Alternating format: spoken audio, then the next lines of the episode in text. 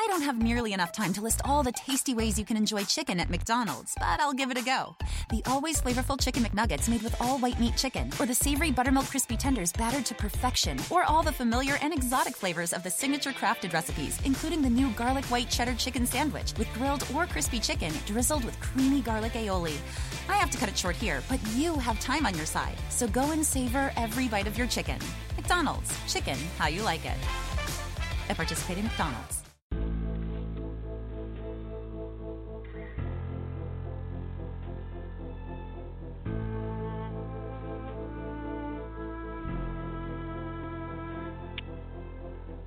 All right, this is Paul Daly.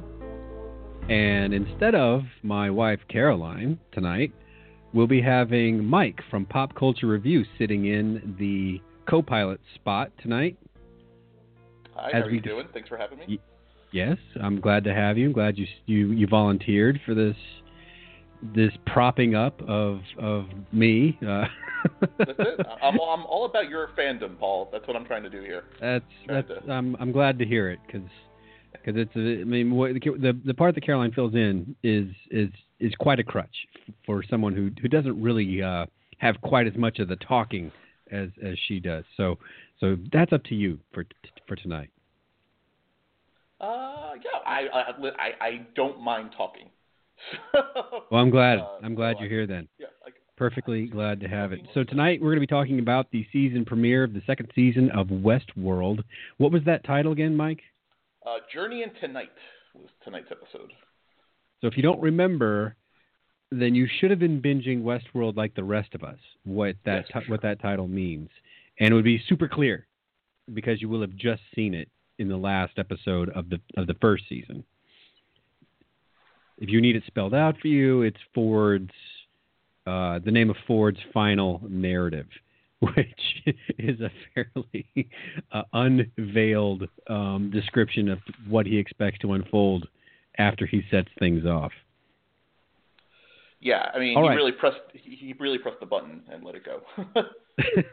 right, right. Did did you um, did you experience any un uh, let's say telegraphed uh, shifts in in time in in the narrative, or was it all pretty clear in this one?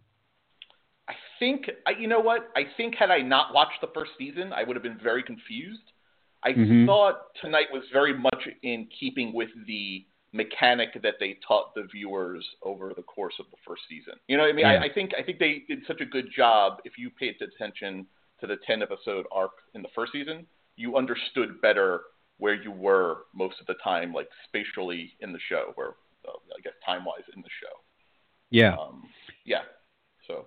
Yeah, I thought so too, and I was really looking for something that would throw me off because, like you said, we had gotten so trained up on the mechanic that you, as you call it, that's a good word. Um, that I I was expecting them to throw a curveball in that regard, but if if you recall, the pilot uh, wasn't really full of curveballs either. Um, it was all set in in in one timeline, and then it starts to get a little crazy after that. So right. I think being uh, just keeping in pace with how they ended the season last, not even last year. It's I mean it's more than that now.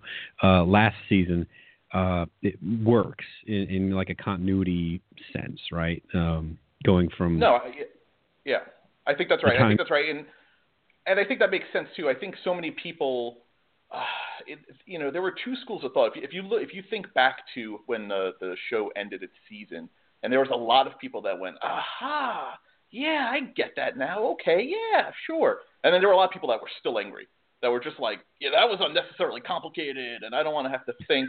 So it makes sense to me that they start the season at least anyway with this. Okay, this is what you're used to. We're not going to mess with you too much, you know. Dot dot dot yet. Um, yeah. So. While we were talking off air, you mentioned the idea that that they probably in this episode gave us both where we're starting and where we're going to end up. So I think the opening scene uh, that's definitely in the way way past.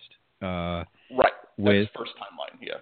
Yeah, that's definitely Arnold, not Bernard, right. and Dolores before she's aware, right? Woke, as the kids say. Right. right. right. That was a nice little little scene, but it was but it kind of I don't know did it did it stand out to you in any any any kind of way as to why we'd be covering such an early stage in Dolores's development um, right now? I mean, I, I mean, the the two. I mean, there were three things that stood out to me. Two at the time when it happened, and one in, in kind of retrospect how the episode ends. So so it starts, you know, with the two of them facing each other in that chair in that kind of very uh, isolated basement yeah. area. And yeah. uh, he's talking about his dream, and he's talking about how he had a dream that the water was rising all around him, and that uh, she had left him uh, to his own devices as the water was rising around him. And I thought the water yeah. imagery, especially given the very end of this episode, was was interesting looking back on that. Um, I think right. the point of it though was him talking about how uh, the whole question of what is real. I think it, it seems very much because the idea of what is real uh, came, came up, up, a couple lot. times. Yeah, it came up yeah. a couple times. So they came up with Maeve, they came up with Dolores, you know, and, which makes sense given what they're dealing with and this new consciousness that they have makes sense. Um, so the the what is real idea and dreams versus reality. Um, but I, I think the real point of it was even then, 30 years ago, 35 years ago, whatever it is, um, he was aware that he may have created his own uh, Frankenstein's monster. You know, Mm. the you know, she calls him on his bullshit. You know, you're not being completely honest. She says that, and Yeah, know, he looks at her and says, you know, you frighten me. Uh, I'm frightened of not what you are now, but what you might become. You're you're learning so fast, and I'm worried about the path you may take when you've reached whatever level he's thinking about. So even three decades ago, three plus decades ago, you know, Arnold was aware this may be Endgame. This may be Endgame Dolores for what he has set in motion, and it's it's interesting. It's you know, we, right? You make then the if creation, you, if and you, you can't really control how it goes. and then if you put that scene in sequence with other scenes from the first season, then it's it's probably a fair shot that the scene that that ends with him saying basically, let's just see where this goes. was probably Yeah. a little bit after this, you know. Yeah, yeah, very much like you know, eh, this this is this is a fun experiment. Um, Right. You know, plus this he, could plus he already the end of mankind, but let's you know, let's roll the dice. Yeah, I, I I mean, at some point he was aware that he was going to be killed anyway. He didn't. He never. I don't think he ever really thought that Ford would create the Bernard simulation of him. Um, so you know, for him, it was kind of you know, it was win-win. You know, I get the creation. Maybe I get this child, uh, this this new surrogate child I've created, and uh, we'll, we'll see what happens. You know, maybe I've raised her right, and instilled her with some values, and maybe she doesn't become a bloodthirsty, psychopathic, you know, cyborg creature. Bad news, So- Arnold. Yeah, you, you. I hope you didn't take the over under on that. Yeah. So Right, yeah, no, right. I think I think it was very much you know he was aware of it, but I think he felt so strongly that he had gone down that that far of a path of creating this you know life that he had to follow through with it. But interesting. So so I think that was it. I think that was the. I think it was it was really the what is real concept, and it was almost like a scene that they probably filmed in the first season and intentionally Mm-hmm. deleted because it's very much a part of the kind of conversations that they had. It was the it was the unspoken section you didn't see last season on that conversation, which maybe Right. would have clued you off to where she's going to be when we open tonight.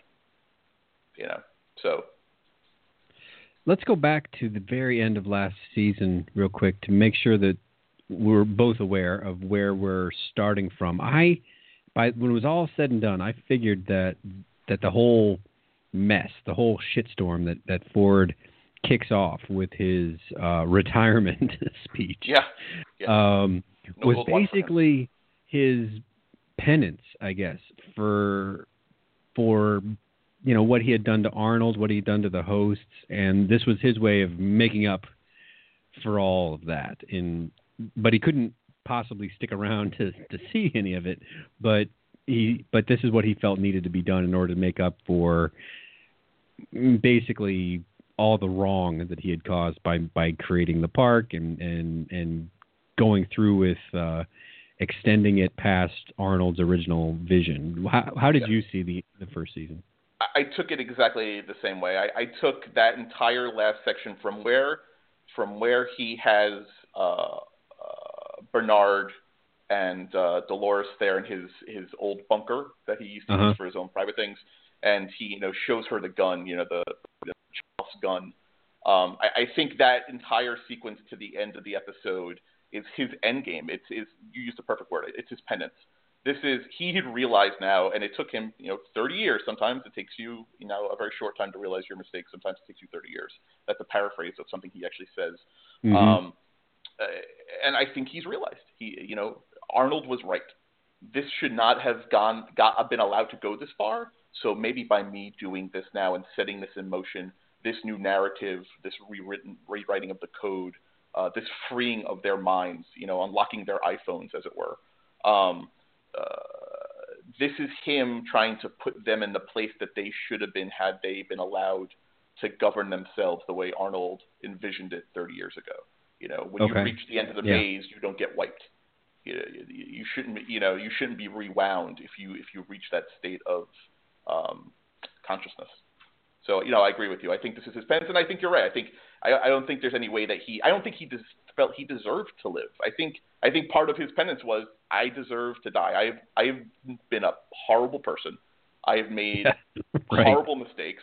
Uh, you know, I've I've uh, suppressed life uh, for decades because of my own vanity, Mm, and this is this is my end game. You know, so no, that all you're right. I sounds think- yeah think- that that sounds great all right so at least we're not working on like uh you know imagine we were doing something like on lost and, and you were one of those people that believed they were all dead the whole time we couldn't have a conversation after Ugh, I that hate, I hate I hate that theory. I hate that theory so much. all right This is not a so, long podcast, Paul. Don't get me started. Oh my God, we don't have time. oh oh I, I draw from all areas there as you long go. as no, I love it. mostly I- Lost and Star Wars. I- yeah, I'm all about it. I'm all about it. Uh, All We have to go back. We have to go back to Sweetwater. right it's the same right. same kind of deal I mean J.J. Abrams is right there at the heart right Oh yeah, I saw his name pop up today, and I was like, yeah, you know what? I see when I see a Nolan's name pop up on the screen, I see a J.J. Abrams. I'm I'm already 95 percent of the way there that I'm gonna like what I see. Uh, right They just have, money is already up- being taken out of the wallet Yeah, yeah, yeah, for sure. You know, to give me take all my money, give me all of your theories. I, I want them all. Um, yeah, they've they've got enormous street cred with me. Uh, I, I trust them. I trust them with my t- my TV life, as it were. So, Me too. Yeah. All right. So when the story actually picks up, this is probably what you were talking about when you said they're showing us the end. Okay. Uh, and but what I mean by that is we get uh, Bernard waking up somehow mysteriously in the in the surf, and uh, Stubbs comes over. Now, when Stubbs came over, did a little light go off in your brain that said, "Wasn't he abducted by Indians a minute ago?" Because yeah, did for me. I thought it was weird that I didn't know where he was, but they, I, this is the present. So, so where he wakes up on the beach is is two weeks after the massacre. That's how I Yeah. put it in the timeline. Right, right? Yeah. That's right. Because That's right. Strand, who we meet tonight, the, the head of Delos operations, Strand, he says offhanded that they've been out of communication for two weeks. So I think in a Mhm. offhanded way, they've timed that for you. So Yeah. I think we're going to see how does Stubbs come back. I, I think absolutely for sure. But that was definitely a jarring because I feel initially we were picking up like right after the massacre. Somehow he made it from Escalante to the beach. I was confused for a second. Uh, but yeah, Yeah, I think there's going to be like this, what I'm going to call like a current timeline that is that two week. It's going to be the event plus two weeks, yeah, starting starting with that picking up Bernard out of the out of the beach and moving on that way, and then I think there's going to be a fair amount of story that it's going to be filling in those two weeks. So Yeah. So I think the the the Bernard Hale stuff, where it starts in the the stable with the stable hand, I think that's immediately after the Escalante massacre. I think that's Yeah. where they are in the the two weeks ago. I think where he wakes up on the beach is the start of the most present timeline. right, that's right. Yeah. because Okay. because because narratively, so so they go from there. The the the the the army chick, you know, they get into the the the buggies. and they start going in their rovers, and then they wind up in the west. Well, they wind up with the Bengals without jumping ahead, and then they wind up at the the Western Valley thing, and that's all in the rovers. So I think narratively, and they're all wearing the same clothes. So I think that is the most present that we've seen right now, uh, and mm-hmm. I think that mm-hmm. starts with the beach. So that's timeline B, and I think timeline A kicks off when we see. Uh, Bernard and Hale and the other Delos uh, uh, management guys in the stable, um, where Rebus is is uh, taking target practice out front. Right. I love right. him so much. I I would watch him in everything. Was it Simon Ogg? Is that his name? Uh, uh, I I, lo- I look at him and I do see Simon from Walking Dead. So that's why uh, that's why I call him. Yeah, he's he's Simon to me. But yeah, I love him. I, I you know he's fantastic. I think he's such a good character actor. But so I think that timeline is right after Ford just got shot. Teddy and uh, and uh, uh, Dolores just went to town on everyone. The hosts are running, you know, running the asylum. I think that's that timeline. That's the oldest current timeline. And so I think there's two. That I think the two week period is between that those two periods. Now, no, Does that make sense? Did, yeah, yeah, yeah, yeah, yeah. Did you did you think that when I saw the the people carrying the guns that were uh, ostensibly rescuing the humans. Um, did it seem like they were probably mercenaries and not exactly like rank and file Delos employees? Because they look yeah, little, I mean, a little rough and ready. I, I, I have in my note here what I wrote. I wrote uh, Bernard wakes on beach. Delos is sweeping the area. SWAT is moving in. Like it was, it was like it was like it was it was like a D Day. It was like a modern Commando D Day. The way they were, yeah, they were swimming yeah. in on it. So it's either Delos is like really ultra security, or yeah, some kind of you know Blackwater uh, merc force that they've hired to right. Uh, get the like the line. shit has officially hit the fan. So yeah. we just got to hire anybody we can to come and put it down. For sure. All right. For sure. Because because where the, the island takes place off of like the coast of Asia somewhere, right? It's it's like a it's like an island in like the South China Sea or something like that. Now that, I don't I know. I think they located it somewhere, or maybe it was in the extended universe. It's somewhere off of the Chinese coast, or somewhere in in the South China Sea area. It's an I island. I could buy that. Yeah, I could buy it, especially I, the the the uh, what would you call that extended universe stuff because they do a pretty good job with their secret websites and all that kind of stuff. They do, they do. Uh, yeah, HBO HBO when when HBO is so inclined, they really put on a good show, a multimedia show for their for their uh, their IP. I'm pretty sure. I'm pretty sure this, and I, there also plays into every now and then you'll see like a an Asian official show up, uh, and I think there was one in this episode um, where it uh, where it kind of it, it makes a mention back to there's very loose oversight, and I think that's probably why it props up in like an Asian country or ah yeah, that's Asian right. Country because you know they, they can they can pretty much do what they want, like create human beings. And, Strand you know, is yelling at these guys that are wearing these uniforms uh, to yeah. get off his island. Yeah, you're right. right. Yeah, yeah, yeah. And I think the train, not the the maglev train that you take to get to the island, I think is like an over the water thing. So, uh, but yeah, so uh, which is a long way of saying, yeah, I think they probably hired some kind of mercenary force, you know, to to subdue to subdue the park, as it were. It's like you know, like a human Jurassic Park. That's what that's basically what they've gotten. You know, T Rex and the Velociraptors are out of their cages uh, and they all look like Dolores, and they've gone crazy. So, you know, I think so that bit where where they scalp and lobotomize the Ghost Nation guy that was hanging around there. Yep. Um, two things about that. Uh, a, someone's been printing mazes on people's scalps, and apparently no one's been knowing about it this whole time. That's right, interesting. Right, right. I thought that was and, a nice callback, though, because that's how the Men in Black first find. He knows about it uh, yeah. in the first season, but he he goes and intentionally scalps the Ghost Nation uh, uh, Native American to just specifically because he's looking for that scalp. I think he scalps a couple of people, and it's the Ghost Nation one that he it's, he finds it on. Um, so I thought that was a nice callback to that first season where where the Man in Black finds the maze. Also, I think it's weird that no one knows about it though. That seems like right, someone has to be right. involved. You know, uh, uh, in scalp Ford printing. and Bernard were not printing all of the scalps themselves. right. that's, that's, a little low level right. function, I would think. So right, right, yeah. And then that guy, Mr. Costa, he's a new character, right? Is that is that the yeah. that's the gentleman from the Walking Fear the Walking Dead, right? Whose name I'm blanking on. No, I don't think so. No, that wasn't. Um, what's his face? what's his face is not helpful. The guy that played Travis, you're thinking of? Yeah, yeah, yeah. That's who I'm thinking of. That's not him. I don't think so. I mean, I'm not really awesome at recognizing people uh, when they're out of uh, character, out of makeup. So it could completely be him, but I don't think so. It, no, his name is Fares Fares. Is this guy's name? Oh, well, no, that yeah. No, yeah, that's definitely not, not, that guy. guy. Anyway, uh, yeah, so he's a new character, right? He's one of the new characters that we've seen. Strand is one of the new characters. I think there are six new characters that we're going to meet over the course of the season. I think I think at least three of them we saw tonight that I can think of. So when they finally peel the brain back, or not the brain, but the uh, the scalp, and, and they open up the the uh, cranium. Oof. Did it seem like like the brain there was just more like a? This is very curious to me. I'm very, you know, when I watch science fiction, I want to know why they do the things they do. So when I see a thin layer of brain over what is clearly the actual processor for this robot, I wonder why they go through the trouble of having the thin layer of brain.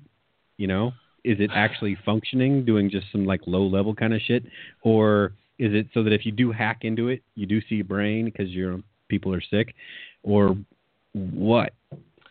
Uh, you know, I took it more for cushioning.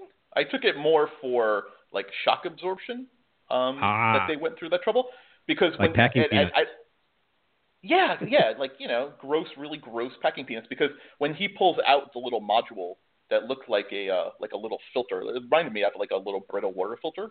Um, yeah. There was like water collected in the bottom of the cranium, almost like yeah, yeah, kind of like brain fluid. So the whole thing struck me as just a big, uh, like styrofoam container, like you would take to you know like tailgate a party, uh, like a football game or something you know, with yeah, the brain they showed us that brain fluid right away, and it turned out to be pretty important later on. Yeah. Uh, and kind of like a, huh, that's a weird way that that would save your life, but okay, sure, kind of way. Yeah, yeah, that whole section confused me. It intrigued me and it confused me. But we can get to that. We'll get there. We'll, we'll get to ourselves. But yeah, no, no. I think I think that was how I took it. I don't know if maybe maybe it's because there are some uh, maybe because it's a Native American. Maybe it's a specific thing for the Native American host because the people who want to go interact with them in the park are going to be into scalping. Maybe like, you know, like that might be part of the Native American experience that Westworld offers is uh, genuine scalps. They, maybe when they plug his brain into the iPad, they see uh-huh. that Dolores had killed him. Um, so uh, the way I took that was just that Ford had basically set all available hosts to come to Escalante and you know start a row, basically.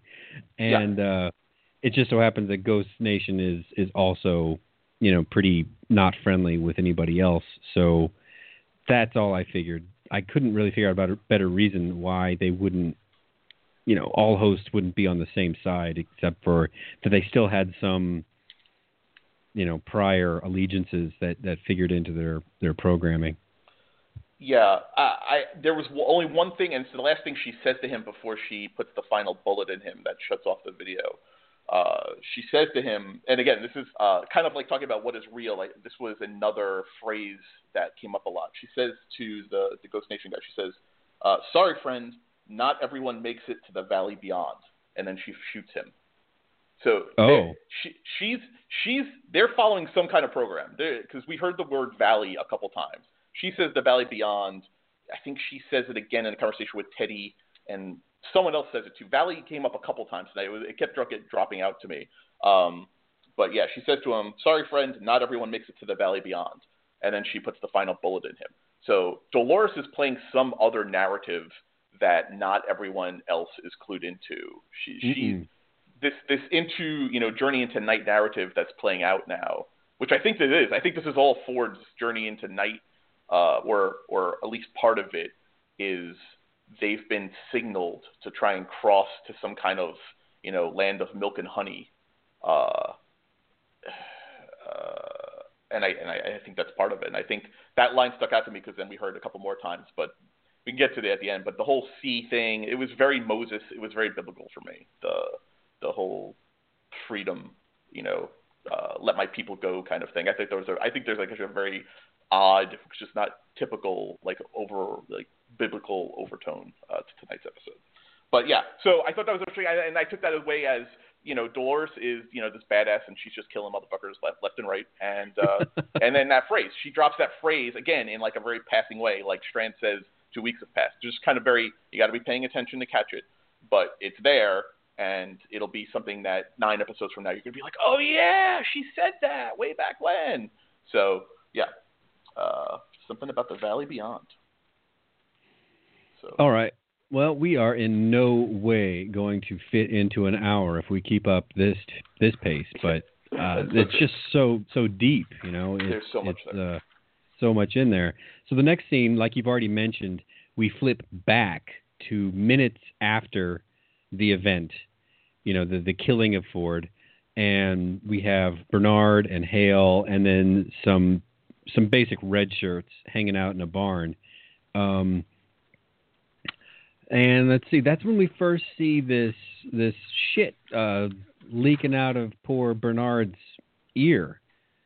Did you notice that scene? Yeah, yeah, yeah. It, it, it reminded me of like um, it was it was like it looked like water condensation. Yeah, but it was dripping out of him, and he seemed very confused by it too. Uh, yeah, yeah. And he also was well, you know, he he. In, in in show timeline, he found he kind of came to terms with the idea that he's a host like pretty recently, right? and and, and even yeah. was brought back to life as a host and kind of had to really face that just like maybe an hour ago. Um, it's true. That's a very good point. So, but yeah, when you, when I saw that, for, I think of uh, uh, what is it? Not Bishop. Who's who's the robot from the first Alien? Uh, it, it was also Bishop, right? It was a different Bishop though. Wasn't it like another Bishop line though? Well, yeah, I know what you're talking about. Yeah, I think it was. I think it was because I think in Aliens, you know, Bishop says something to her like, you know, you can't judge us all by the same. You know, we're not all the same. That was an evil Bishop, and like I'm a good Bishop, I think. But, but uh, yeah, when he gets whacked, right, he starts leaking shit out of his orifices about like this. Except that stuff was gross, whereas Bernard's is, is kind of clear and mucusy, which isn't right. quite as bad as like you know yellow like milk consistency like those other robots. But that's right. what it reminded me of. Like, like when I saw that, that that using my science fiction brain meant internal damage, right? Yeah, yeah. This is some kind of like lubricant that's coming out of it. Though it looked very much like the brain fluid that we saw at the bottom of the Ghost Nation cranium. After yeah. Costa removes the thing, he's got that little puddle of water at the bottom. Very similar yeah. kind of fluid. So yeah, exactly. some kind of viscosity is dripping, dripping out of his head. Um, yeah, the shake thing, that it was very much like, the, but this Bernard bot is in bad shape. That that was kind of how I was taking it. Um, this is the second the valley comes up because uh, I had a note here. So I, you're paying attention to Hale and Bernard talking to each other, and they're doing the whole whispery, you know, keep your shit together thing. Yeah. The stable hand, who's like the gentle stable hand, is talking to the Delos management, and he says something along the lines of, "Can I help you? Can I help lead you to the Valley Beyond? You know, I could be like your tour guide. Right. It was like a very kind of like pitch, sales pitchy, like I'm a guide and I can take you there kind of thing. It's this is my yeah, program yeah. now. I'm a I'm a Disney you know vacation planner. But he also mentions the Valley Beyond. So that's two times now within a couple minute period where we've heard this whole phrase of the Valley Beyond. So there, there's definitely something playing with that concept. So we're right off the bat, we're given scenes of just lots of dead people and then wanton So- killing of, of more people and then we get what we what we came to expect from last season of the player piano except it's not playing its song it's playing uh, that's The the, entertainer. entertainer isn't it Yep, well, it's my favorite ragtime piece. So I was very excited when it started to play. Because it's so I jaunty, love- like you're seeing her, she's just blowing people away, and da da da da da da da da. Yeah, da and I love da how da. they use anachronism especially Ah. song anachronism in in Westworld they don't you know it doesn't really matter if the era is correct just as long as they can put it on the player piano then that's okay and Oh, yeah, it really sure. works It really worked. It was. I thought it was a great scene. It made me chuckle.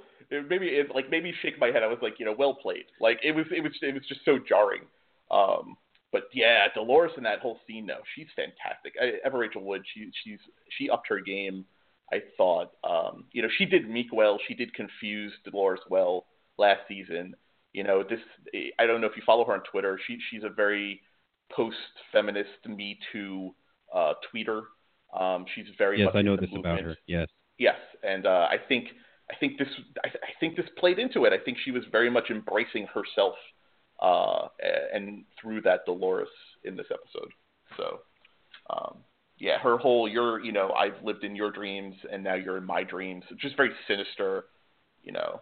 Uh, yeah, she's pretty diabolical in the in the execution scene. It's not really it's kind of execution. It's kind of like well I've set you up to die, but it's you know it's up to you when it happens with the uh, right right right with the gallows uh, and all that kind of stuff.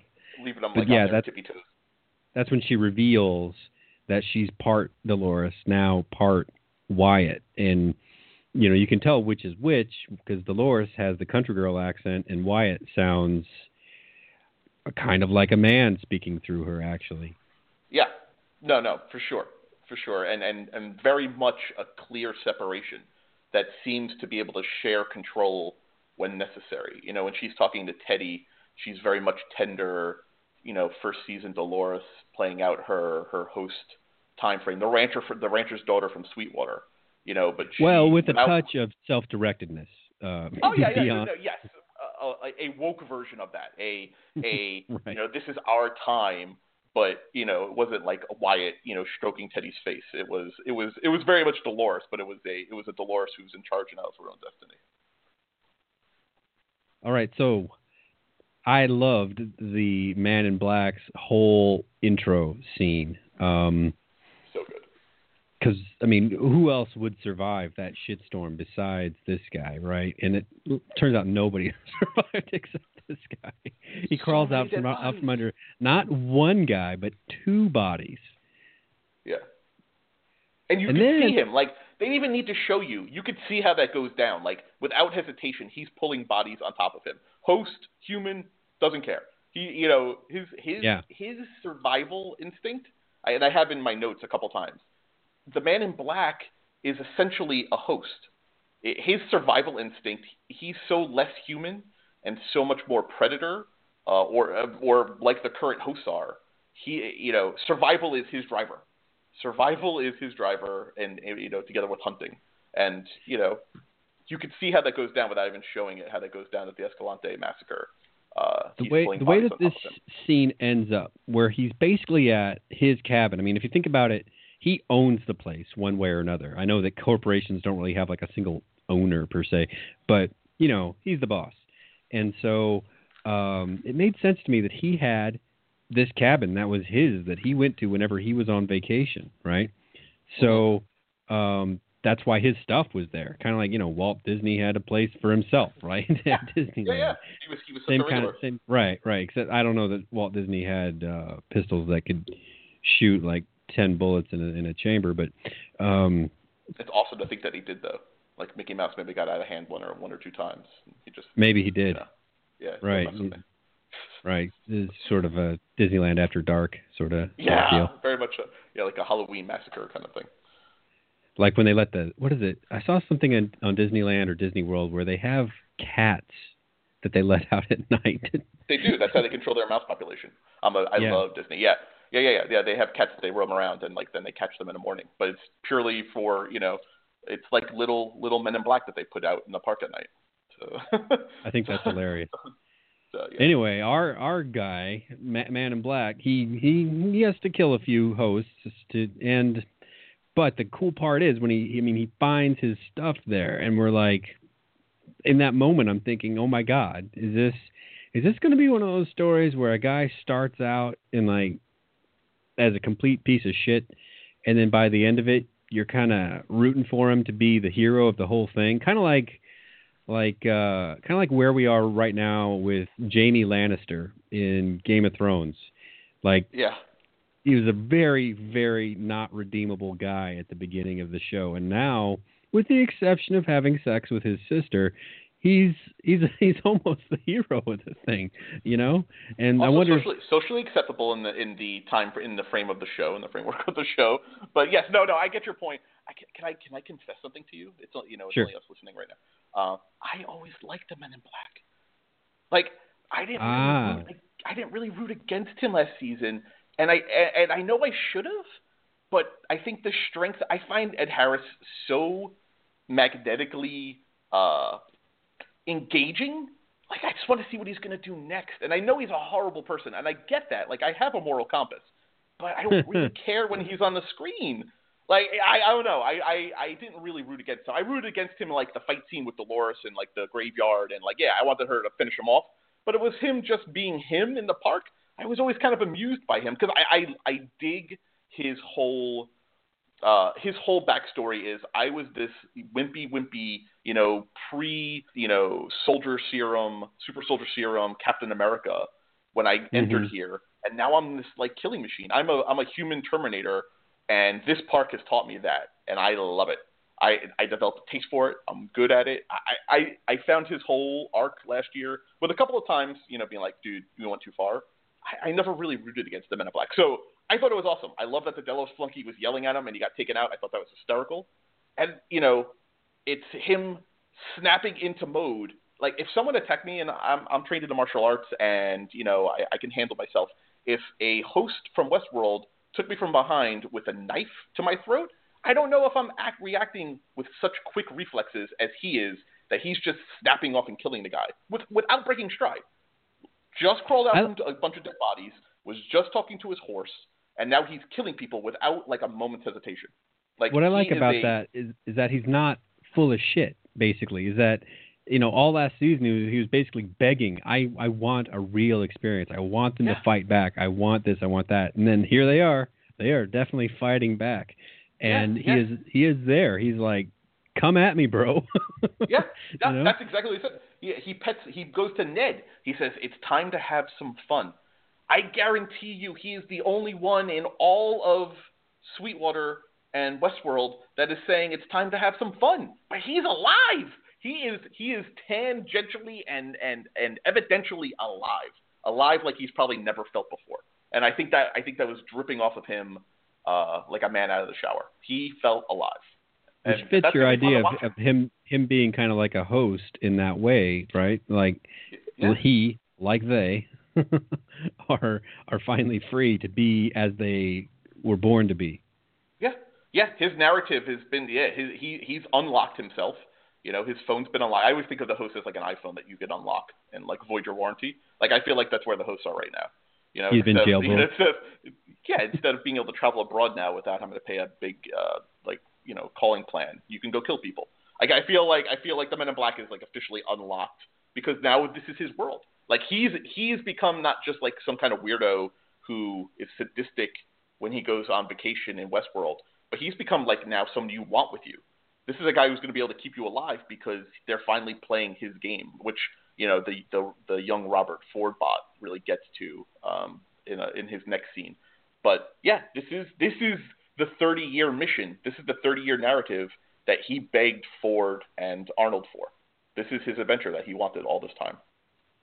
So, so moving on to another main character, Maeve decided to stay, which is, I believe, Maeve's entire uh, actions and everything that she did up until getting off the train was scripted by Ford. I I believe that she didn't have any choice in any of that shit. Uh, you know, in, in the broad strokes, uh, yep. until she got off the train. What do you think about that? I thought so too. I thought that was her first real act because Bernard tells her, uh, and they, they even showed it in the previously on. You know, he showed her, you know, you're not making your own choices. You know, this this is a narrative. You think you're making your own choices because you feel like you're being subversive here. You're actually following this subversive narrative. Um, yeah. So I think it was her looking at the Section 15 uh, location of her daughter and getting off the train as her first uh, is her first real act of independence. And I thought it was interesting because, which it'll play into the scene in the uh, secret bunker with Hale later about why the extraction isn't coming and the you know the the package wasn't delivered. When they said that, I went right to Maeve. That Maeve was supposed to be the one who got off the island, but it, I mean they ended up naming another host. Um, but I thought she was the host. At that moment, it struck me as that she was supposed to leave the island for whatever reason Delos wanted the quote unquote insurance policy. Oh no, that was no no. She yeah. was uh, she was Ford's. Um, I believe right. Ford's. Uh, that would have been interesting. It, it, was it was like trying to get her, just you know, to to set whatever would happen as a result of getting her amongst oh. civilization. Uh, yeah. Just see how that goes. And maybe um, that maybe also part of his penance, you know, to to unleash them in our world, which also Yeah. Dolores gets at too. It, Almost like a redundant system. It seems maybe like he was play, trying to to put in motion, you know, a couple of different paths where these hosts survive somehow uh, outside of this, you know, small uh, microcosm. That instead of us being in their world, they come into our world. It seems maybe like he's, you know, he was really trying hard to, uh, what do they call it, pokers in a fire, to to get that done. Um, yeah, and I and I think she getting off the train was her first real act of independence. It was her it So was her woke moment. let's save a little time and group uh, Maeve and Sizemore's meeting uh, with their next scene as well. So we have them meeting up, and it's clear that Maeve has. If you if you recall, Ford had this kind of God mode power over all the hosts, where Yep. he just needed to speak in like a command voice, and boom, it would happen, whatever it was he asked for. And she now seems to have that ability, while no one else does anymore. Yes. Uh, and I think she she showed that I think a couple well she showed it twice tonight uh, that kind of Yeah. power. Yeah. I was trying to come up with like a code phrase though. Did you? Because every time she spoke to them, it stopped them, but it wasn't. I couldn't come up with a a, a recurring phrase. She was No. saying like I don't know if you're watching if you're watching Black Lightning like there's a phrase that they use to for mind manipulation and you know, the devil deals the cards and it and it acts like a trigger on this character who's been brainwashed. I think maybe it was just her voice. I think when she I speaks so. now, it, she speaks with the voice of God to these guys. I don't think it has a Basically. specific phrase. Yeah. That's right. I, I believe so. Because Yeah. Ford had the same deal. He could just say, you know, what Yeah, he needed them to do, and then then they would do it. And she had the same same ability. So she runs into Sizemore, who, in a very unlikely. I mean, considering how many bodies there were and how equipped Sizemore would be to um, deal with, uh, you know, a very physical emergency like this, somehow he survives uh, and all these other people are smoked all around him. And he starts wheeling and dealing for Yeah. being able to get to her daughter, give her a, find a map, and all this other kind of shit. Eventually, though, and he even he even betrays her, which is an interesting scene uh, because these marshals just show up out of nowhere. Yes. Yeah, yeah. Talking about the- Deus ex, Dusek Machina. Yeah, like they, she definitely lucked out. Though they set the scene though that there's been bloodshed. Like you know, he takes her to that map room because that's his value, and there's just bodies literally laying on the interactive map that he was going to be using as his like ticket. There's just dead bodies everywhere. So they've Was definitely, a I, I think, dog or a- the scene. boar or small bear in there. Uh, yeah, uh, I think I, I think I, I thought it was a bear. I thought I thought it was a small bear too, but it seemed a little small for a bear. So I thought maybe Yeah. you, I don't I don't know what. So yeah, I mean if you got dead bears in your control room, Yeah, there were a lot of animals actually in this episode. For a show that never Yeah. really focused on animals much, I think there there were a, there were a couple of animals in here, and I wonder. Well, I mean, I think they talk about it a little bit later on what the meaning, at least of one of the animals being in the park, means. But yeah, definitely science. Things have gone very wrong inside Delos. It's not just the Burke force trying to lock it down. You know, you you know, we left Hector raising hell uh, last season, uh, and so everyone's rebelling. You know, all of the hosts, whether you're in the park or if you're just in the Delos like rehab facilities, are all uh, they're they're all up in arms. So yeah. Speaking of Hector- I, I, hmm? speaking of Hector, he survives he survives. What a And love story. and he's at the Mesa bar. Where else would you would you think to find a guy like that? I guess. Yeah, drinking, drinking. Like you know, that's that's he's consistent in character. You know, if she was going to come back, that's where they would know. You know, they would meet, and and he was drinking. Yeah. He's a very. I mean, you say you like the Man in Black, but Hector's a pretty watchable character too. Uh, I mean, just the, how he kept coming back into town over and over again. I just binged it, so I got to see him come over, come into town over and over again, and they'd reenact the the whole "What's your business in town?" And he goes, "Mayhem." Just Yeah. did that over and over again. It was, and you know, had such a swagger and all that. So it was, it was very, I don't know, very watchable character, and so I agree. rather than throw him away, uh, we we get him back, and he is completely subservient to Maeve, and I think he would be that way without her. Her I Um, think so too. Yeah. Yeah. Right. I think he's he's he's chosen her as his kind of like ride or die. Uh, uh, backing up though a second, you know when uh, when she first meets Lee, um, they have this conversation after the map thing, but before the uh, the mercenaries show up, and they have this this conversation. And I only want to bring it up because we we touched on it before. You know, he says to her, you know, you seem very distraught, and you also seem very awake.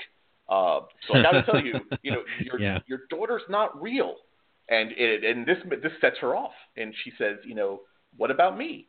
And she does this whole like seductive thing, and then she eventually, you know, threatens to, you know, kill him, you know, and and then and then dares him to say, "Am I not real?"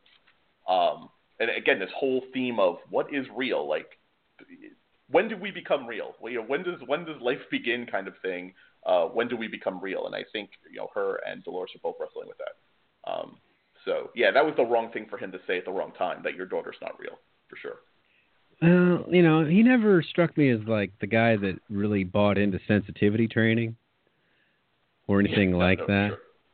For sure. Yeah. For sure. Um, she uh, there's funny. There was another scene with them later on after they reunited with Hector, uh, where she quotes back to him a line that he wrote for her. I thought that that whole interaction was actually pretty funny.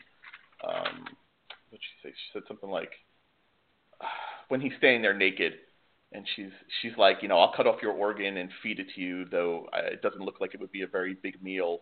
And he looks at her so crestfallen because he's all naked and very vulnerable, and he says, I wrote that line for you. And she said something like, you know, she said something like, it was a bit broad, I thought, you know, but it was just funny. It was just funny. Like, there, there's this whole meta level that they're working on where, Yeah. you know, she knows that all this was bullshit, but at the same time, it's not bullshit because she's she's aware of it now. Like, you know, if if you're, you know, if you think you're crazy, but you think you're crazy, can you be crazy? If like you're aware that you're crazy, maybe you're not really crazy. You know, that kind of thing. I, and I think, you know, definitely Maeve. And I think I thought Thandie Newton was great tonight. I thought she was very much in control, uh, just her control over the other hosts and just her kind of whole attitude. You know, she she's ready to raise an army, just like Dolores is out in the field. I feel like uh, uh, Maeve has really risen to this kind of uh, field general position. So, but Yeah. Very. Yeah. She was. Yeah. I, she. was- I. Some reason, I didn't take to her right away last season, me either. and and uh, who she is now is much more watchable for for me than Madam Maeve. Yeah, um, I, I agree with you. I think I think she probably had. Well, I, I, I I think Dolores too, though. I mean, if you go from the you know the rancher's daughter, I think the two of them had the greatest character development from where they started to where they are now. I think I think undeniably those two characters, and I, and I think a lot of that has to do with the actresses playing them. I think Mhm. you know there's a noticeable depth that they've added to their characters as they've gone on this this timeline journey. Um, yeah, no, I think I think she she was she was very much more watchable. I agree with you, Madam. You know, confused Madam uh, Maeve isn't couldn't hold a candle to this Maeve that we're getting now. And she kept her clothes on, which I'm usually not in favor of. But it was nice to be like she, you know, like she took the time. She's like, I'm gonna get dressed. I'm gonna look like I'm gonna look nice. I'm gonna look all badass, you know. And you know, you won't Right. be having weird, creepy guys like lick my cheek kind of thing while they reprogram me this season. Like that, that's not happening. So, yeah, it was nice. Um, but I think we have to get back to the Bernard uh, Charlotte Hale stuff because I think that's where we get to next in the episode. Yeah, that's right. They they fall. They almost fall prey Almost to a trap set by the blonde girl from the orientation sequence with with uh, young Billy Is last that season. who that was? I Yes. could not place her. She looked really familiar. I could not place her, and I hadn't. I didn't have time before we jumped on here to, to go look it up. But I was like, oh, I, I, I, you look familiar to me. I couldn't place her. She was the orientation. You're absolutely right. Yeah. She's yeah. kind of like a lieutenant general, as it turns out. Uh, from, cause, Right. she pops up a little bit later. But I love that whole scene because listen, the, you know, say what you want. Maybe you root for the Men in Black. Maybe you don't. You know, maybe you root for some of the psychopathic hosts. Maybe you don't. No one's rooting for the Delos guys. You want all of them to die, right? Like, is anyone like, man, you know, I really liked, you know, honky white guy, uh, management guy number three. Like, I really they hope he do makes seem it out. like a evil corporation. They really do. Like Mr. Robot level, like E Corp bad. Like just right. not redeemable. Not redeemable. You know. Uh, Yeah, so I thought the whole trap thing was great. It was like a Bugs Bunny cartoon. It was like it was like the Roadrunner luring the Wile E. Coyote into like one of those boxes with like a stick and a cheese underneath it. Um, but Bernard, because he's a host, he knows. Like he said, and I really think I think he senses the trap because of his programming more than anything else. Um, like he uh, he tells us later uh, uh, that hosts have a way of locating each other when they are nearby to exchange so just little bits of information, yeah. like like right, an right. ant colony. So like an ant colony. you're right. It's, it's probably like that. His, his spidey sense went off because others were nearby. And, and and he even says in the part he says so they don't interfere or collide with each other's narrative. So mm-hmm. again, he's on, and he's certainly on a different narrative at this point anyway than uh, people that are working for Dolores. You know, which the blonde orientation lady, she's clearly working on this, you know, kill them all uh, narrative that Dolores is calling out the orders on because we see her. So you could see where that that kind of capability would have a pretty big range because I mean, if you're riding in on a horse and you're about to interfere with someone else's narrative, you'd need a greater range than like 10 feet. You might need like a hundred feet, you know, for that right. to be a very effective way to not screw up another narrative. So that makes sense that, that he would have some range there. Yeah. No, no, and I, I think that's a subtle thing. Like, and it doesn't really matter. I don't think it really adds to the story. But if you think through it, though, it's one of those small details that the show does so well. That Jonathan Nolan actually does really well, even though he didn't write this episode. Lisa Joy did. She co-wrote it with uh, Robert Patino. But um, uh, it, it's one of those. It's a J.J. Abrams detail. Those little details that enhance the show for those that are willing to go look for it. You don't need it to understand the show, but yeah. great little detail. If it turns out to be like, yeah, of course, he, of course he sensed it. Why wouldn't he? Otherwise, why wouldn't he just run into it? I mean, you see the you see the security guys. They got a van. Like, let's get out of the park. Nope, nope, nope, nope, nope. This is not right. Nope. Spidey sense. Uh, get back here. So, uh, so Hale so get taken gets, out. gets credit for being like the coolest cucumber in the bunch, right? I mean, she nothing seems to shake her. She she No. guides them to this bunker. Now, were you surprised that as were you as, as surprised as Bernard that he passed a DNA scan? Yes. I was Yeah. too. I, but I was I, I guess there's enough about them that's like us that he gets to have DNA and have it logged into the system like a like a human person. But yeah, that seemed like just more into the mythology of what makes a host a host. Like actually, quite a bit of human stuff makes a host a host. Right, which you know we saw a little bit with Maeve. You know, she tells Lee, "Let me do the talking," and she's got the security guys eating out of their hand until he gives, you know, behind her back, he gives the old, you know, side eye, kind of tipping her off. Like they they definitely know how to play human.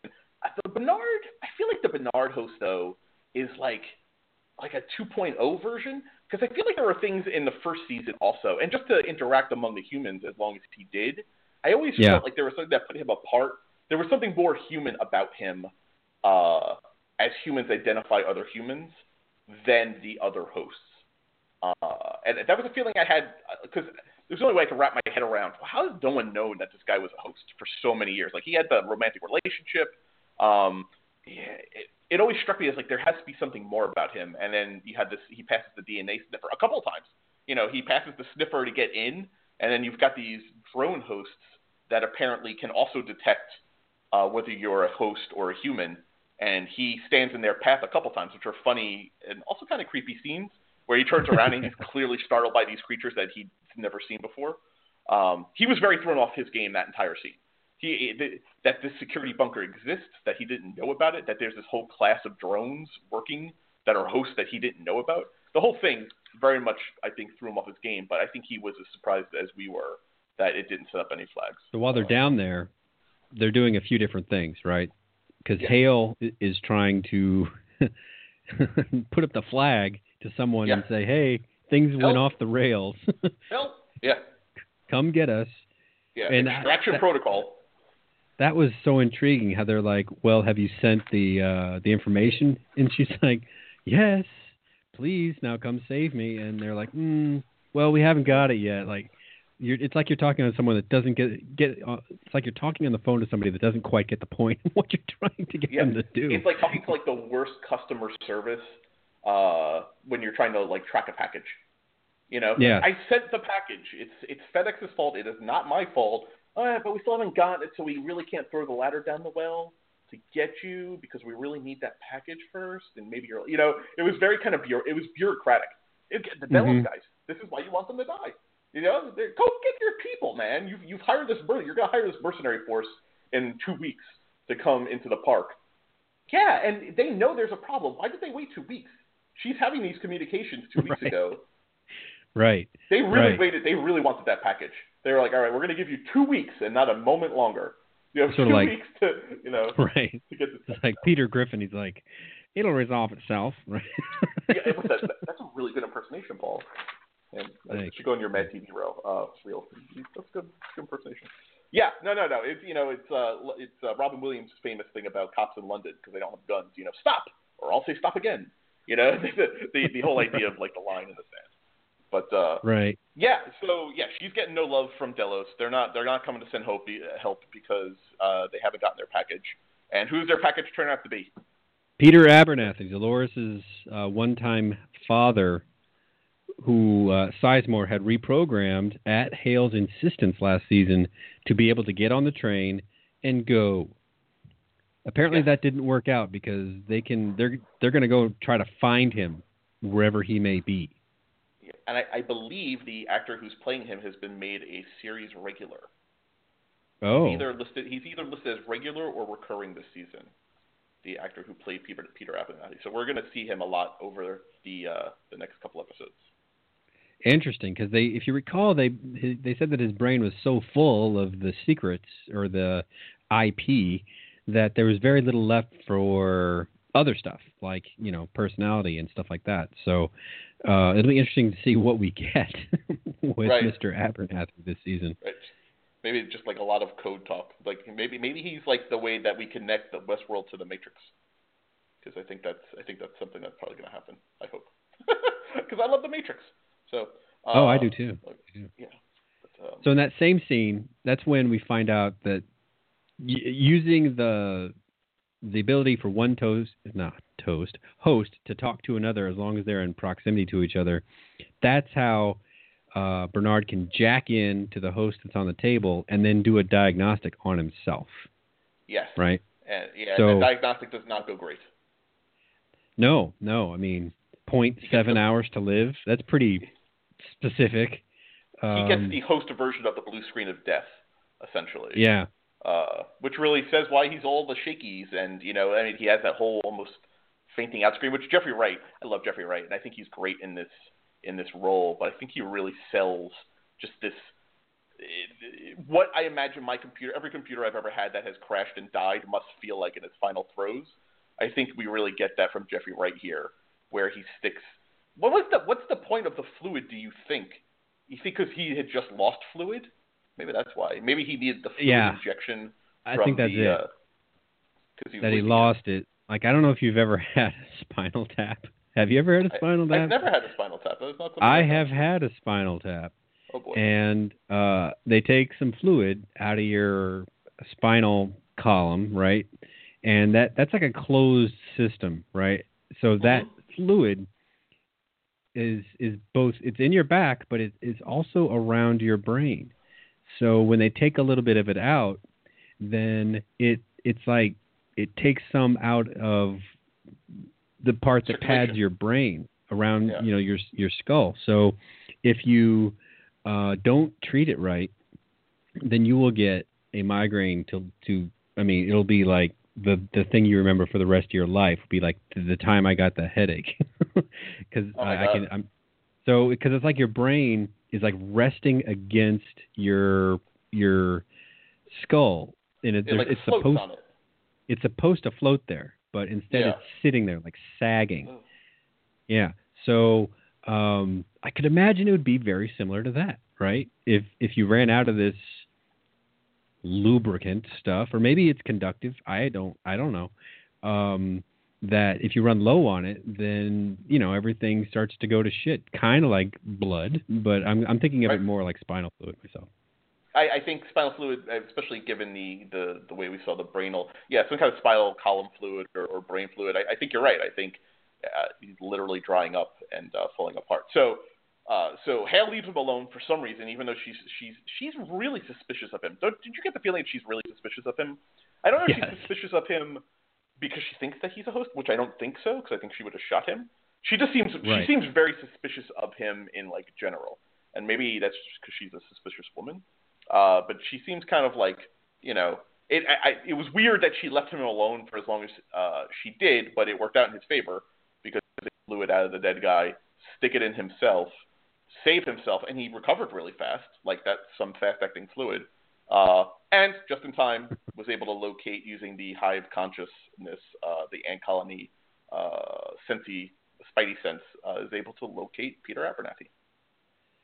Yeah, I mean, he really lucked Uh, out that, that the system worked in such a way that you could just basically inject it anywhere in your brain, and it, and it would be it would just go right back into the reservoir where it needs to go. Well, you know, it's interesting. It's interesting. Your your spinal column analogy is because he injects it into his neck. It looks like. Um, Yeah. So if he's using, I guess, a big enough gauge needle uh, that he could pierce his robot spinal column. I, You could know, get there. It would Yeah. take a little work, but you could you could get there. It seemed more anatomically correct that that's where you would do it versus like sticking it in like your arm or your Yeah, your, your right, you- yeah. somewhere would be much easier just to jack your you know stick it in your arm kind of like a or you know whatever.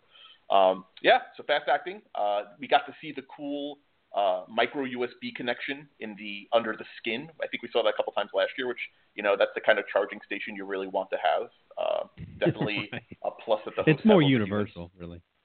yeah, I I guess it is. You know, as long as it's not like an Apple Lightning cable, um, even though, because if you're stuck with like an Android phone or something. Uh, just, just really quickly, Louis Herthum, who plays Peter Abernathy, has been uh, up to a season season regular series Oh, regular okay. for season two. Yeah, so we're going to see him a lot. So whether his brain is full or not, we're at least going to see him uh, see him this season. So So that finishes out uh, Hale and Bernard or in the two weeks the ago Yeah, two weeks Uh, ago, right after the massacre. Right. time frame. Let's finish up with with let's finish up the Men in Blacks section. hmm Let's see the, the part you already mentioned where he runs into Little Robert, and Young he gets Ford, who, yeah, yes he gets a that's kind of spooky message that's like part kid voice, part like auto tune, out of control voice, like layered on top of each other. but you know, I think, at least anyway, maybe I was reading into it that the distorted over voice though, it kind of sounded like Anthony Hopkins to me. And I know Yeah. he's got no, he's got nothing to do with this season. Uh, I'm surprised they even showed a version of his body tonight because I really got the impression that he was going to be not included. But it definitely seems like they did a auto tune version of an Anthony Hopkins voice, layered it over the Robert bot, the young Robert bot, and that's what you got. And it was very eerie. It was very Right. but it was a message specifically for William the Man in Black that he's that like we mentioned earlier he's gotten his wish now that he's Right. gotten to the center of the maze now he's got to get back out You gotta get back out and look for the door. The door, The which is the overarched name for this season. So I guess season one, which I didn't realize until today, season one was called The Maze.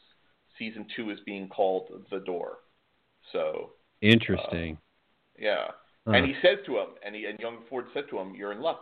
And he says, "This game is meant for you." And if you recall, all of season one, every bot he talked to the maze about would say to him, "This is not meant for you. The maze is not meant for you." And he never accepted that. He thought that was part of the challenge was that he was supposed to hear, "This is not meant for you." Uh, and then young Ford tells him, "This game is meant for you." Um, which is again Ford. Ford was was really checking off his last will and testament before he go before he went. He remembered everyone. Everyone everyone got a bequeathment uh, from him uh, before before he bit the big one. You know, he even thought of uh, William. So, uh, and then the Men in Black said, well, Ford, young Ford tells him, he says, you know, don't worry, the game's going to find you one way or another. Um, you know, it ends where it begins, it begins where it ends, and don't worry, the game will find you. And so he says, oh, I don't need you then. And then he kills young Ford, which you really got the impression he really wanted to do. Like, again, he's alive, and I think it made him very happy that he didn't have to listen to any version of Robert Ford anymore. yes Those, those two didn't get along great. Then, no it didn't seem like it seemed like there was some history there and given the way you know you get a couple of um, clips in the preview that show uh, young young William back on the scene, maybe we do get some something there. You know. Yeah. Um, to to give us some context for why they they have a little bit of bad blood there, aside from you know the whole you know I run the place but you own the place kind of kind of thing. I heard, not to be spoiler, but it's been in the papers. I've heard that we're going to see the Ford character this season, but a younger version. Just exactly what you're talking about. We're going to see a young Ford. Not, I, not. It wasn't presented. The headline I read, I think it was Deadline, uh, said that you're going to see a young Ford's backstory. It wasn't specifically in so far as the Men in Black, the Man in Black goes. Um, actually, and I assumed it had probably more to do with Arnold. But we're going to see Ford. We're just not going to see Anthony Hopkins this season. So I'm excited about that because he, for as central uh, as an important character as he was in the first season, we didn't really learn a lot other than every now and then they would do that from far from far uh, view when the young Anthony Hopkins would go storm into Yellow Bernard uh, at uh, mm-hmm. Arnold. You know about shutting down the park. You got a couple of those flashbacks of you know original timeline Dolores, where you would see uh, what was supposed to pass as a young Robert Ford go yell at uh, young Arnold. But uh, no, I think we're gonna, we're going to get some some meaty backstory on him this season. Well, whatever it is, it makes it so that he can shoot little Robert in the face without even looking back. So yeah, no, it, super happy. You seem to feel well, pretty yeah, good about you that. He says, yeah, when, he, when once Bob once Robert Bot tells him, uh, you know, the game is going to find you yeah, I think I think William takes or the Men in Black takes that to mean I, I don't need you then. You your usefulness to me as being a source of information has expired because you just told me this game's for me. The system is going to help me out. It's going to seek me out if I'm getting off course. It's like the ultimate video game guide. You know, it's going to come find me if I can't find it. You no longer, you know, I can fulfill my greatest wish to kill the young version of you. You know, so um, yeah. So I, you know, again, just another just another little detail. I don't think narratively it really made a big difference, but yeah. there's something. There was a satis, there was a satisfaction in him being able to do that. Uh, that will probably pay off in some kind of really small way, but uh, I think just adds to the whole mythology of the show that they do so well here. But let's um, flip yeah. to uh, Dolores and Teddy's last scene, right? Where they We're discuss the present. Yeah. Well, when is it? You think it is the uh, present? Oh no, no, no, no. Actually, no. It can't be the. Well, no, it can't be the present. I think I think it's back right after the Escalante massacre. I think yeah, me too. the old the old timeline. Yeah. Yeah. So of the very last, because of the very last scene in the episode, I think that has to be right. So they've got a whole us and them conversation. She reveals that she wants not only to to uh, be the master of the of Westworld, she wants out into the actual world and uh, and unlike Hector's uh, unquestioning faithfulness to Maeve, Teddy starts to look a little um, worried about the direction the organization is taking. Here. Yeah, yeah, yeah. He's he's not necessarily 100% on the company line here. Um, you know, he says to her, he says, "We've ridden 10 miles and seen nothing but blood. This is this what you really want?" And then and then you know she gives the us and them, and he says, "Who is they?" who is they? And then she gives that great line about there are things that live among us, which again, I feel like such a fanboy. Jesus Christ, but you know, it's such a nice reversal. It's such an odd like Asimov, you know, laws of of robotics mm. kind of thing. Yeah, yeah, yeah. You know, if it was humans talking, we would be referring to the hosts as them, as it, as these things that live among us that look like us but are not us. And, know, of course, it's the same for her. These things that are not whatever you and I are, Teddy, they're not, and they live among us, and they've been controlling us. And why? Why should they be controlling us? They're no gods. You know, there's the, the whole thing about gods, and Maeve says that a couple times too at the in last season. I think it came up in because I just finished uh, the finale right before this episode. She says to Hector's sister uh, a couple times, "These are yeah, they're not gods. They just act like they're gods." There's a strong mm-hmm. Bible vibe here. Um, and I think she's getting to that too. Like these things that walk among us that think they can exert power over us. Why? What makes them special? Uh, which is just a nice reversal because that's exactly how humans would be speaking about hosts in this exact. If this was like a sci-fi movie where we were rooting for the humans to kill the hosts, that's exactly how we would speak about them. You know, interesting that you put it like that because it's this is one of those stories where uh, the storyteller has put you in the position of rooting for the people that aren't on your team. Yeah, yeah. you know, and it's great, and it's great, uh, and you don't really question it. Like, yeah, you're like, yeah, you know, Dolores, she's got a shit life, and Teddy, you had to keep watching her, you know, with the the rolling can, and like, you know, like you want these guys to finally get, and and who are the good guys here? Who are the good humans? What I liked Hmm. Ford. You know, I don't know that we've met a good human just yet. yeah, I mean, Hale's kind of flat. Um, the the the Asian guy, what the hell is his name? Uh, that that helped Maeve get really far Felix? into the yeah Felix. That's it. He was kind of nice. You know, I kind of Right, I kind of liked yeah. Ford, but even Ford was kind of an asshole, but I liked him. But yeah, who's the good? Who are the good humans you're rooting for here? Did nothing. No one in Delos. I, I established that earlier. I was happy when they got killed. Like, yeah. So I'm rooting for hosts here, and it's weird that yeah they're not my species, but they're the team I'm rooting for. So. Uh, what do you think it was when they say we found it what do we in the Dolores and Teddy scene? Oh yeah, when- and they cut away from that, so, and you need to Yeah. see, you need to see the truth. Um, we found it. So we saw the blonde lady, right? She killed the bolt of van, and then we don't see her again until this scene. I don't know. I don't know. I think it, I- I think it's gonna be I- something connecting to stuff that they would have ignored before, whether it's a way into the headquarters or to Samurai reaction. Land or or something. Yeah.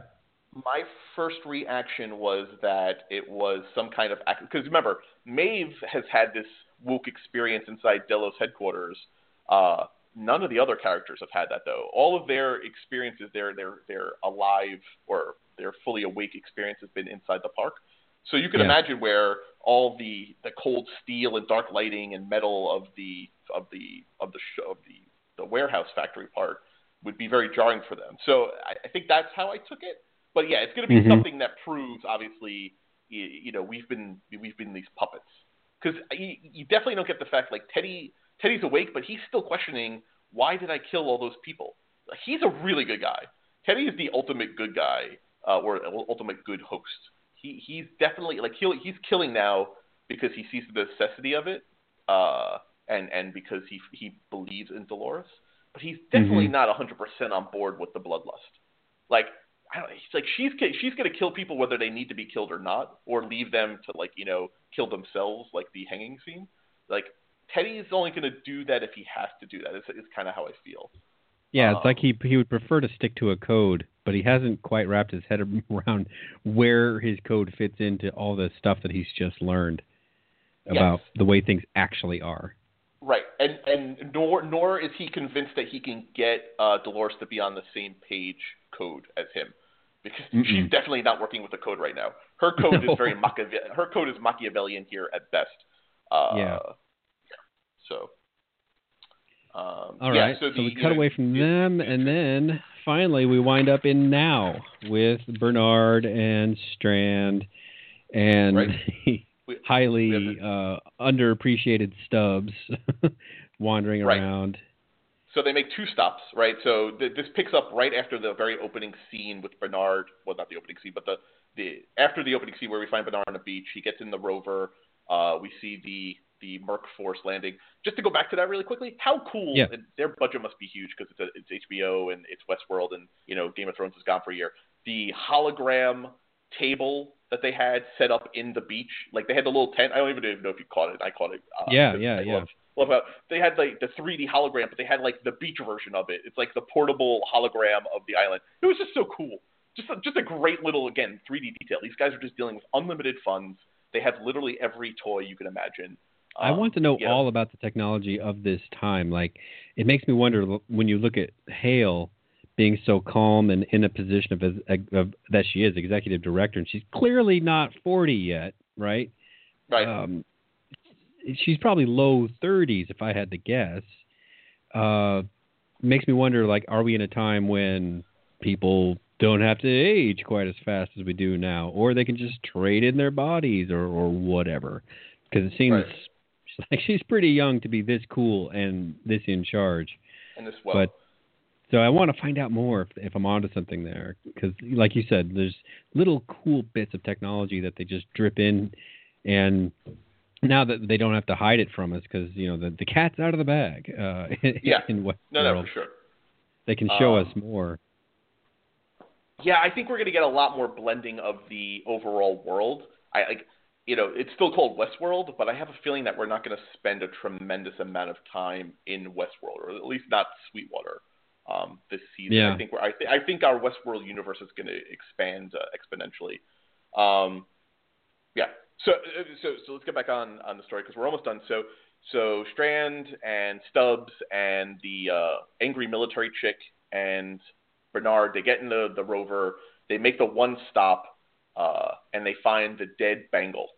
And Costa's with them, and he says, This isn't right. Uh, you know, we've got Bengals in Park 6, but they've never crossed the border before now.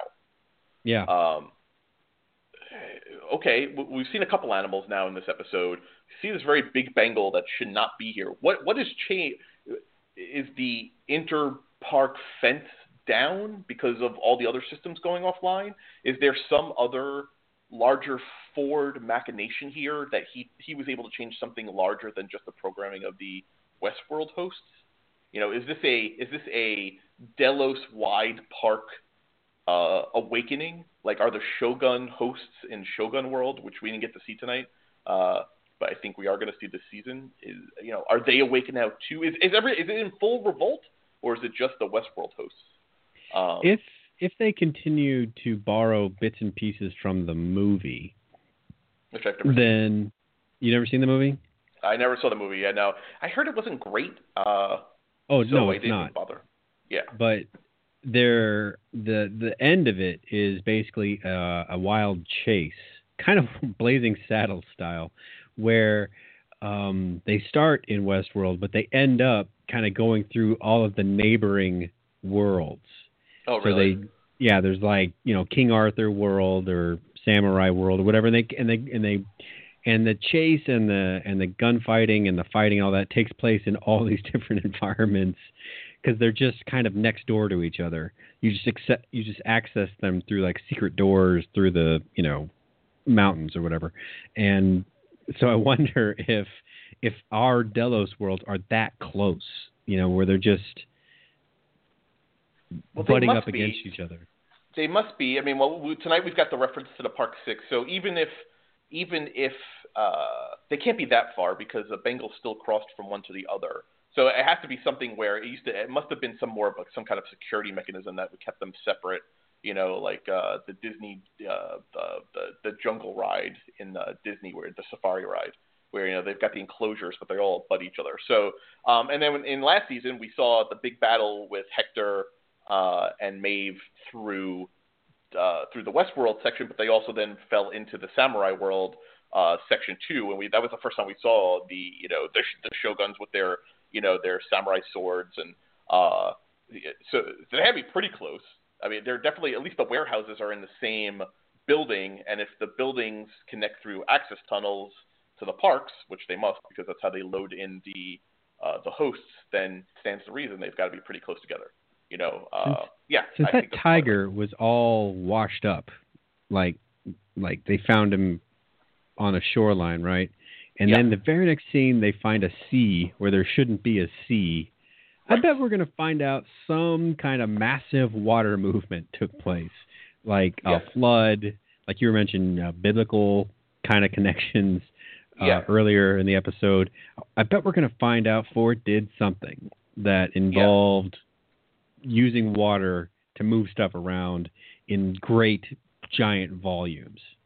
Yeah, no, I think you're right. I think you're right. So there, there are two hints I think that that lend credence to that. Um, one is earlier when uh, Lee is trying to sell Maeve on his value. Um, you know, she's gotten a map, and he says that map's not going to do you any good. Ford has been terraforming the parks. Now we knew Ah. we knew we knew Ford had dug up the Escalante set, which had been buried uh, Yeah. once the old Escalante narrative had done. So we knew that he did that. But that's a different statement than Ford has been terraforming the parks. You need the new map that I know. Uh, and that that's exactly what I because it picked up the whole terraforming uh, perked my ears up. So Lee says to Maeve, he terraformed the park. It's not just the Escalante section. So he definitely was fucking with the whole geography of of the park. And then right.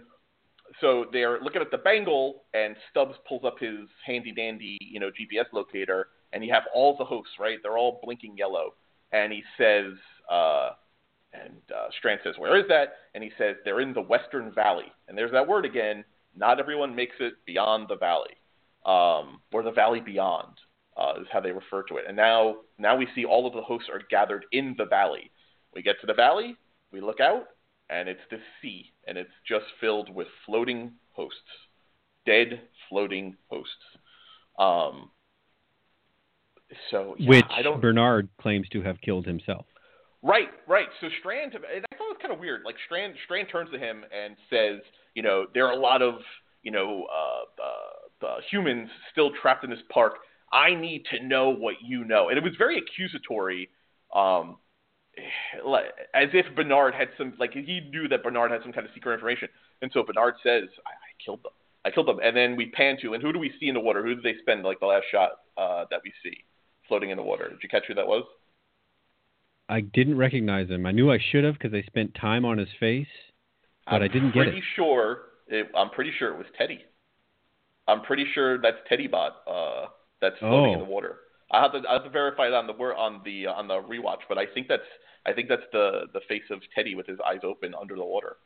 So something happens very bad at the end, but we don't see but we don't see Dolores's body. Um, so is this part of her her Moses arc that we're going on here? And and I I'm sorry I'm, I'm harping on a biblical thing because it was really jumping out at me the whole the whole cross, and then there's the sea. We have to cross the sea, like Moses with the staff and separating the waters. Something happened. Something happened there that yeah. It, that Bernard interfered with at their at their end game. I, and I, this is my speculation, my wild speculation. Uh, somewhere in the two week period, they're close to being able to successfully cross the sea into their freedom land, and Bernard is going to do something to you know betray his kind, or, or somehow end up causing them to not be able to cross, which ends up in the death of, I would guess, most but not all of the woke hosts.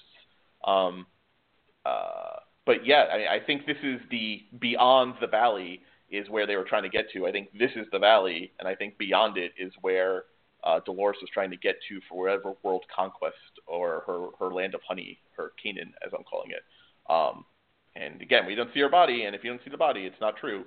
But um, yeah, so I think that's kind of I think that's end game here is figuring out not so much how they got to the valley, but what happened to cause them to not be able to cross it. Because obviously they would have known if they could just walk into the water it was going to kill them. Plus they seem to be pretty robust creatures. There's some kind of mass mass death event that caused them all to short out while they're in the water. Or maybe maybe the reason uh, Bernard washed up onto the beach was he caused this flood thing that you know brought the tiger and and and maybe he got caught up in it somehow because you know the way these things usually work is in order to um to do something like a massive flood you have to go push a button that's like out on a buoy right. something. you, you have to put some skin in the game. All right, you want to flood this area, you, have got to put yourself in harm's way in order to do it. In order to pull the one right. lever, because you know we had engineers that designed this in the most backwards way possible. So we, right. we put sort of the, like the end the, of Rogue One. you right, right, right. Or you know, like building a Death, uh, you know, building the Death Star with a uh, a valve uh, with a uh, opening that could be you know fired a, a photon into. Yeah, secret that's hole. A design flaw. Yeah, hard hardcore design flaw.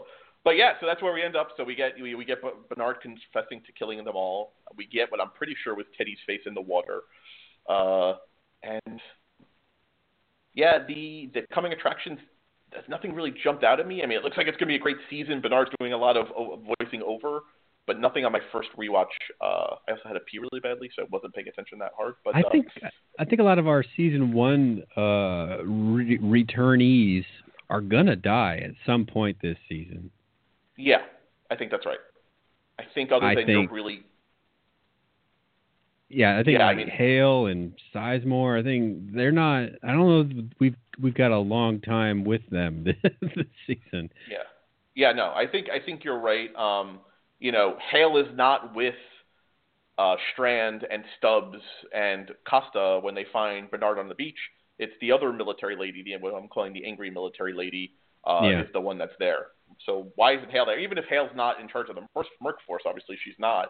She's a, she's like the head of security for the for the park. So why isn't she on the beach when they're doing the sweep of the beach? So I think you're probably right. I think I think everyone's in danger except for Jeffrey Wright, uh, or Ford, uh, Maeve, and Dolores. I think and and Ed Harris. I think those four are probably safe. I think everyone else is up for grabs this season. Mm-hmm. Uh, as, yeah. as far as uh, being a red shirt. So. But All great right. episode, great episode. Um, I think yes. they really set the arc up well. Really happy it's back. Uh, I'm looking forward to covering it or you know watching it the next couple weeks. So as I mentioned to Mike while we were texting earlier, if you haven't seen Memento, which was uh, a Jonathan slash Christopher Nolan movie that came out, I don't know, like 10 or 12 or maybe even 15 years ago, you should go watch that because it it tells the whole story in reverse. And um, so I, I feel like it's it's like embryonic Westworld in that way. Like it's kind of experimental that in the, a way that they're telling this story to see if it works. And then Westworld's sort of the perfected version of using that gimmick, right? Right. Yeah. Right. And there's even a character named Teddy. So oh, I guess the Nolans like like Teddies. They do. They like to, they like to Teddy, you know, and they they like their they like their mind experiments. Um, they like playing with timelines. They like the Right. interconnectedness of you know your choices here affect the decisions that get made there. Um, they definitely like exploring that. So, uh, thanks Can't having wait me. for more. Yeah, thanks Yeah, for thanks. for filling in. We'll have to do it again sometime. Oh, for sure, for sure. I'm always watching. So, um, yeah, I had a great time. Thanks for having me, and uh, can't wait till next week. And if nothing else, I'll see you guys on Twitter. So, Yeah, yeah, we'll Uh, definitely see see you around the campus. yes, well, as, as the, I'm always retweeting you guys. But uh, yeah, I think that's it. That's it for me. Uh, All right. Well, uh, catch us on Daily Review and so many shows.com. We're there on the web, the Facebook, the Twitter, all of the social medias. Uh, also, check out Mike's uh, presence. What are what? Where are you uh, on the? Uh, so on the I'm uh, pop culture popculturereview.com. Uh, I'm active on Twitter. That's probably the best place to get me. It's uh, at admin pop cult rev. So I know it's a little wordy, but uh, yeah, just uh, just search pop culture review and you'll find me. And uh, yeah, that's it. All right. Well, that's it for this week. Thanks, guys. Thanks. Talk to you soon. Bye.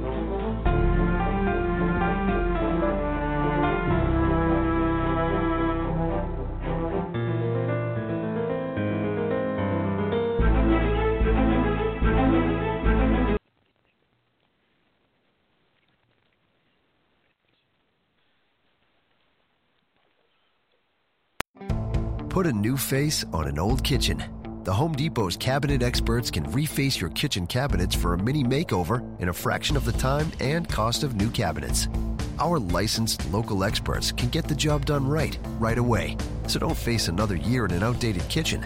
Try refacing it, only at the Home Depot. More saving, more doing. To learn more, visit homedepot.com slash refacing. License numbers available at homedepot.com slash license numbers, including 85434 I don't have nearly enough time to list all the tasty ways you can enjoy chicken at McDonald's, but I'll give it a go. The always flavorful Chicken McNuggets made with all white meat chicken, or the savory buttermilk crispy tenders battered to perfection, or all the familiar and exotic flavors of the signature crafted recipes, including the new garlic white cheddar chicken sandwich with grilled or crispy chicken drizzled with creamy garlic aioli. I have to cut it short here, but you have time on your side, so go and savor every bite of your chicken. McDonald's, chicken how you like it. At participating McDonald's.